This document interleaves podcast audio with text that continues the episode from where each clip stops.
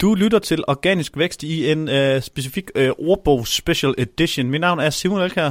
Og jeg er Jesper Nørskov Jensen. Det ord, vi skal kigge på i dag, det er social signals, og hvilken betydning, og hvad er det? Altså, hvilken betydning har det for SEO, og hvad er det? Ja, øh, social signals, det er de signaler, du sender til brugeren øh, over, hvordan øh, kan man sige, andre øh, at interagere med dit, øh, øh, dit brand. Det kan eksempelvis være antal af likes, Facebook followers, øh, brand mentions og nogle øh, ja, øh, comments og alle mulige andre ting.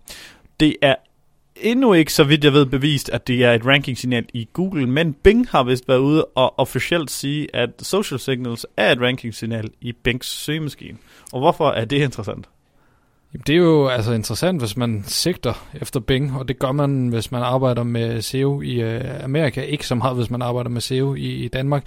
Men det er også interessant, fordi de her søgemaskiner ligner meget hinanden og påvirker også lidt mm. hinanden. Og jeg tænker også, selvom det måske ikke altså, jeg en officiel ranking factor ja, for Google, det er sandsynligt, at det er.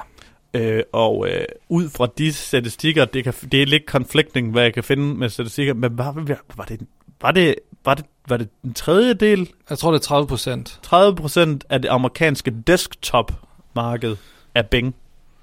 Det er meget.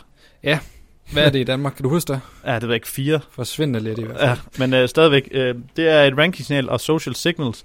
Det betyder som sagt, at hvordan øh, det ser ud til, at brugere og Ja. Men også bare, at virksomheder har øh, Facebook-profiler ja. og Instagram-profiler, og vi har jo selv snakket om, at... Nå ja, men igen, ikke bare har, men det er jo et signal, det er, hvor mange, for eksempel, hvis du har en Instagram-profil med 0 followers, eller du ja. har en med 26.000 followers.